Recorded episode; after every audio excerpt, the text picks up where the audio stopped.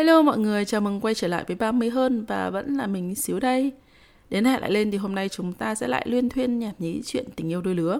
Ở tập trước thì mình từng nhắc đến một cái câu chuyện của một cái đứa đồng nghiệp cũ của mình ấy là nó từng hỏi mình là nếu mà phải chọn giữa cái người mình yêu và người yêu mình ấy, thì mình sẽ chọn ai.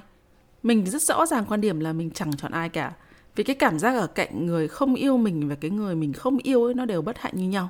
Thực ra thì mình thấy có lẽ bạn mình không phải là cái người duy nhất cảm thấy đây là một cái lựa chọn khó khăn, mà rất là nhiều người trong số chúng ta đều mắc kẹt khi phải đối diện với nó. Ví dụ như là khi mình gặp và trò chuyện với rất là nhiều người khác mà có kinh nghiệm trong chuyện tình yêu và hôn nhân ấy, thì họ cũng đưa ra những cái quan điểm kiểu là là con gái hay là con trai thì hãy chọn cái người yêu mình, vì như vậy sẽ được cưng chiều nhiều hơn mình ở đây thực ra không phải là để đưa ra những cái đánh giá đúng hay sai, mà mình chỉ muốn đưa ra một cái góc nhìn của mình để phần nào giải thích được cái lý do tại sao chúng ta lại có cho mình những quyết định như vậy.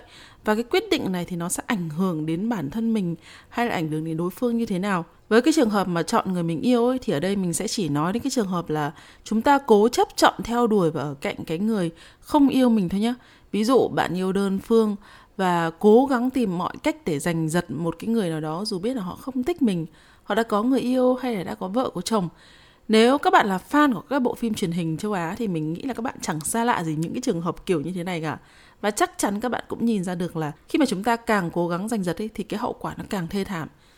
Vậy tại sao nó lại như vậy? Chẳng lẽ yêu một người là sai? Đa số thì những cái người ở trong cái trường hợp này thì đều cho rằng họ đang quá yêu, họ đang sống thật với cái bản thân của mình họ đang sống thật lòng với chính mình và chỉ có mình mới là cái người mang lại hạnh phúc cho đối phương. Trên thực tế thì đây không phải là yêu. Khi mà bạn thích một cái người nào đó mà họ không thích bạn ấy, thì thực ra đó không phải là bạn đang yêu họ đâu. Bạn chỉ yêu cái cảm giác không được yêu đó thôi. Bạn khao khát được sở hữu và chiếm hữu những cái thứ mà mình không thể có được. Và đây là dấu hiệu của những cái người narcissistic, kiểu người ái kỷ. Tiện đây thì mình sẽ tranh thủ nói kỹ hơn về cái kiểu người narcissistic. Theo tâm lý học thì đây là những cái người bị rối loạn nhân cách ái kỷ. Thì các nhà tâm lý học đã nghiên cứu và phân ra hai cái kiểu người narcissistic đó là grandiose narcissism. Đây là cái kiểu người tự kiêu, tự tin thái quá và cho mình là cái rốn của vũ trụ, là trung tâm của thế giới và mong muốn được mọi người chú ý và tôn sùng. Mọi người sẽ thấy rất nhiều cái kiểu người này ở trong cái xã hội hiện tại, nhất là khi mà cái ngành công nghiệp giải trí và mạng xã hội nó đang phát triển có rất nhiều người vì muốn được nổi tiếng đã làm đủ mọi cách để có thể gây được sự chú ý, thậm chí là những cái việc mà nó rất là tồi tệ. Kiểu thứ hai là vulnerable narcissism, thì đây là cái kiểu ái kỷ hướng nội. Họ không tìm kiếm sự tôn sùng ở bên ngoài, thế nhưng mà họ có phần hơi thiếu tự tin ở bản thân, nên rất dễ cảm thấy bị coi thường. Chính vì vậy, họ đòi hỏi sự công nhận và công bằng đến từ người khác thì tất nhiên ở đây mình không nói đến các cái trường hợp ái kỷ theo hướng tốt. Ví dụ, họ tìm kiếm sự chú ý và tôn sùng, hay là công bằng vì một cái mục đích tốt, mà mình sẽ chỉ nói đến cái kiểu ái kỷ tiêu cực thôi nhé họ là những cái kiểu người có thiên hướng ích kỷ, coi mình là trung tâm, có xu hướng muốn sở hữu mọi thứ kiểu như là những cái thứ của tao là của tao và những cái thứ của mày cũng là của tao ấy. Và tao có quyền làm mọi thứ mà tao muốn. Họ khó chấp nhận những cái lời khuyên răn hay là góp ý của người khác vì nó đồng nghĩa với việc là họ đang thừa nhận mình sai có rất nhiều nguyên do khiến chúng ta trở thành những người bị rối loạn nhân cách ái kỷ. Ví dụ như là do gen này, hoặc là do môi trường sống và cái cách nuôi dạy của bố mẹ. Những cái đứa trẻ mà từ bé đã được bố mẹ nuông chiều một cách thái quá, muốn gì được nấy, thì sẽ rất dễ bị, kiểu, tự kiêu, tự mãn. Và những cái đứa nào mà bị bố mẹ đối xử quá hà khắc và lạnh nhạt ấy, thì sẽ trở thành, kiểu, ái kỷ dễ bị tổn thương và tự ái. Quan trọng hơn là những cái kiểu người như thế này, khi mà bước vào các mối quan hệ, thì họ sẽ chỉ khiến cho người khác bị đau khổ thôi bởi những cái kiểu người này thì mang trong mình cái năng lượng thao túng cực kỳ cao. Họ có khả năng bẻ cong mọi hành động và lời nói của bạn trở thành sai trái và khiến bạn cảm thấy mình là người có lỗi. Thậm chí họ còn hạ thấp các cái giá trị bản thân của bạn xuống để khiến bạn trở thành kém cỏi hơn họ. Nói chung thường thì khi mà yêu những cái kiểu người này bạn sẽ khó có khả năng phản kháng và càng ngày càng cảm thấy thiếu tự tin ở bản thân thì cái lý do mà bạn bị cuốn vào cái mối quan hệ với những cái kiểu người như thế này thứ nhất là vì lúc mà mới yêu ấy, thì những người có cái đặc điểm ái kỷ này sẽ có xu hướng là biến tình yêu thuở ban đầu của cả hai người thành màu hồng. Họ sẽ sùng bái và tôn thờ bạn như một cái thứ hoàn hảo nhất. Đấy là lý do tại sao mà cái thuở ban đầu bạn có thể cảm thấy họ là một cái người yêu tuyệt vời nhất. Và mọi thứ nó sẽ chỉ đổ lát khi mà họ phát hiện ra bạn có dấu hiệu đi ngược lại với những cái mong cầu của họ thứ hai thì là bạn thuộc cái tip người savior là cái kiểu thích đi giúp đỡ người khác bằng mọi giá. Bạn cảm thấy bạn có thể giải quyết tất cả các vấn đề hộ người khác nhé, và giúp họ thay đổi cái cuộc sống của mình. Thực ra thì đây là một cái đức tính tốt, thế nhưng mà cái gì quá thì nó cũng thành dở hơi. Ấy. và đó là khi mà bạn đi quá cái giới hạn của mình. Và nhìn ai cũng muốn fix, bạn có thể dễ dàng bị người khác lợi dụng lòng tốt. Và một trong số đó chính là những cái người có dấu hiệu uh, loạn nhân cách ái kỷ narcissistic. Bởi lẽ những cái người ái kỷ thì bề ngoài trông họ có vẻ rất là tự tin ấy thế nhưng mà thật ra ấy, là họ thường rất dễ bị tổn thương và suy sụp. Nên là họ cần cái kiểu người savior ở bên cạnh để sẵn sàng hy sinh và dâng hiến mọi thứ vì họ. Và quan trọng hơn cả ấy, là những cái người ái kỷ ấy, biết chắc rằng những cái người savior kiểu này sẽ rất trung thành dễ tha thứ và kiên trì ở cạnh họ, đặc biệt là khi mà họ tỏ ra là bản thân mình đang phải đối diện với rất nhiều khó khăn. Họ sẽ lợi dụng chính cái điểm mạnh này của đối phương để biến nó thành cái thứ mình có thể lợi dụng và thao túng. Nói chung ấy để mà nói về vấn đề này thì có nói cả ngày nó cũng không hết đâu. Nên mình khuyên các bạn hãy nghe. Mà nếu mà vô tình cảm thấy mình có vài đặc điểm của narcissistic ấy, thì cũng đừng tự ái. Hãy học cách thay đổi bản thân để tốt hơn.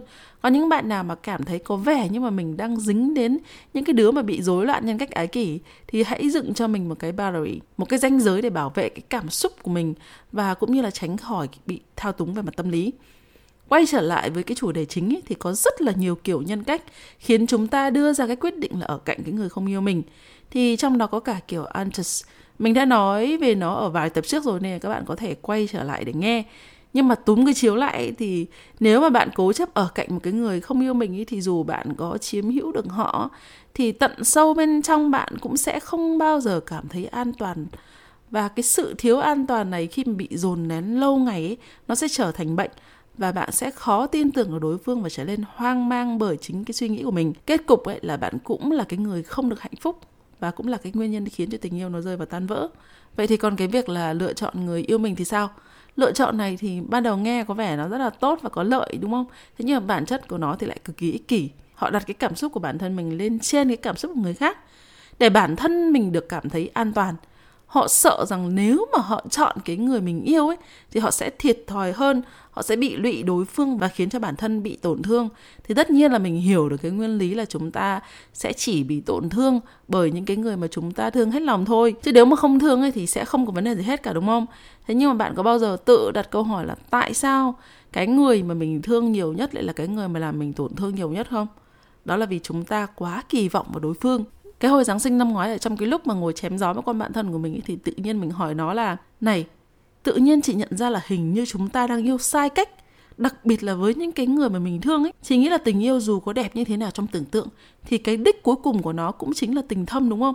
Chúng ta chỉ có thể sống bền vững khi mà chúng ta coi nhau như là ruột thịt và yêu thương nhau như cái cách mà bố mẹ anh chị em chúng ta thương nhau vậy đó. Em để ý mà xem tình yêu mà gia đình dành cho nhau nó là một cái thứ tình yêu không điều kiện mặc dù đôi lúc chúng ta làm khùng, làm điên, gây tổn thương cho nhau, nhưng rồi chúng ta vẫn tha thứ cho nhau. Dù chúng ta có ti tỉ những cái thứ tật xấu, nhưng rồi chúng ta vẫn chấp nhận cái con người thật của nhau. Ví dụ, thực tế nhất là hiện tại, chị em mình có nuôi mèo đúng không? Cứ để ý mà xem em có đòi hỏi chúng nó phải đáp lại cái gì không? Hay là em chấp nhận cho đi hết? Lai lưng ra đi làm hốt shit cho nó thế nhưng mà nhưng mà không bao giờ đòi hỏi cái sự đáp lại. Chị thấy rõ ràng là chúng ta làm được như vậy với một đám động vật nhưng mà đổi lại là cái người mình yêu thì lại đầy ra một mớ những cái điều kiện và cái kỳ vọng. Ép mình, ép đối phương phải như thế này, như thế kia để chứng minh là mình có yêu thương nhau thực sự. Điều này nó khiến mình suy nghĩ rằng liệu những cái thứ tình cảm mà chúng ta tưởng rằng là đang cho đi hết lòng ấy, nó có liệu thực sự là những cái thứ vô điều kiện hay không? Hay là ẩn sâu trong nó luôn tồn tại các cái điều kiện ngầm mà chúng ta không hề hay biết? Đó là cái lý do tại sao mà đôi lúc chúng ta cảm thấy cái sự hy sinh của mình nó không đổi lại được cái kết quả hạnh phúc, thì chính cái sự thất vọng của chúng ta chính là cái bằng chứng xác thực nhất cho cái việc là chúng ta đang trao đi một thứ tình thương có điều kiện. Cá nhân mình thì cảm thấy được rằng con người hiện tại đang tốn quá nhiều thời gian và công sức để thay đổi cái vẻ bề ngoài của mình. Bởi họ tin tưởng rằng cái cuộc sống và tình yêu của họ chỉ có thể tốt đẹp nếu họ thay đổi cái diện mạo. Phụ nữ thì chỉ cần xinh đẹp là có thể có được nhiều đàn ông theo đuổi đàn ông thì nghĩ rằng chỉ cần có tiền là muốn người phụ nữ nào cũng được. Bạn càng show up cái vẻ bên ngoài của mình, càng tìm kiếm sự hoàn hảo của đối phương ấy, thì nó càng thể hiện cho việc là bạn đang dần mất kết nối với con người thật bên trong của mình. Mình nhớ là từng nghe một cái câu nói nào đó, nếu mà bạn yêu một ai đó mà muốn họ thay đổi, thì nó đồng nghĩa với việc là ngay từ đầu người đó đã không phù hợp với bạn. Chúng ta sẽ chỉ hạnh phúc khi mà chúng ta có thể sống thật với chính mình với người và với đời. Nghĩa là bạn nhất quán được cái cảm xúc lý trí và hành động của mình.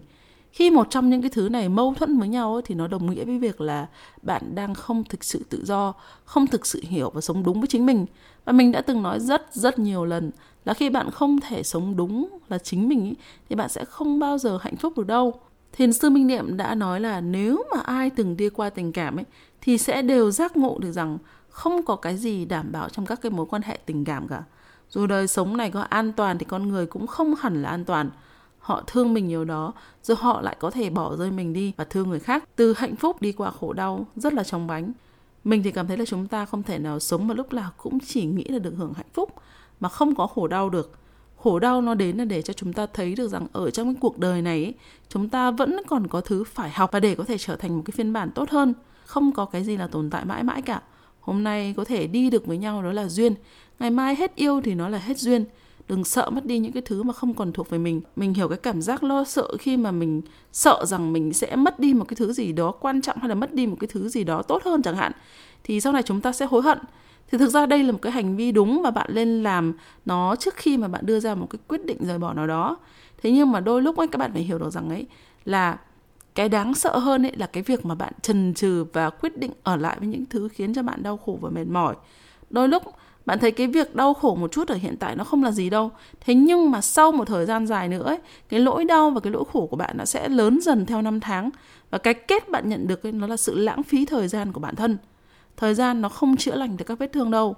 Thứ duy nhất giúp bạn chữa lành đó là thay đổi góc nhìn cuộc sống bằng cách là chấp nhận học hỏi thấu hiểu cho mình và cho mọi người lý do mà mình không lựa chọn cái người mình yêu hay là cái người yêu mình ấy, là bởi lẽ cá nhân mình ấy là cái người mà không thích một cái mối quan hệ tạm bỡ mà ở đó mình không được là chính mình bản thân mình cũng là cái người mà từng trải qua rất là nhiều tổn thương, nên mình cũng không muốn đi gieo rắc cái tổn thương đến cho người khác. Mình không kiếm tìm một cái người đàn ông hay là một người bạn trai chỉ để chứng tỏ là tôi có người yêu, tôi có chồng, mà mình cần một cái người partner, một cái người bạn đồng hành có thể cùng mình trải qua hạnh phúc và cả khổ đau. Mình không cần một cái người đàn ông hoàn hảo mà cả thế giới phải ngưỡng mộ, mà mình chỉ cần một người không hoàn hảo nhưng ghép lại với mình thì hoàn hảo. Nếu không có thì thực ra cũng chẳng sao cả bản thân mình thấy sống độc thân cũng không có cái gì là tệ hại. Quan điểm của mình là vậy. Còn bạn bạn chọn ở với người mình yêu hay là người yêu mình?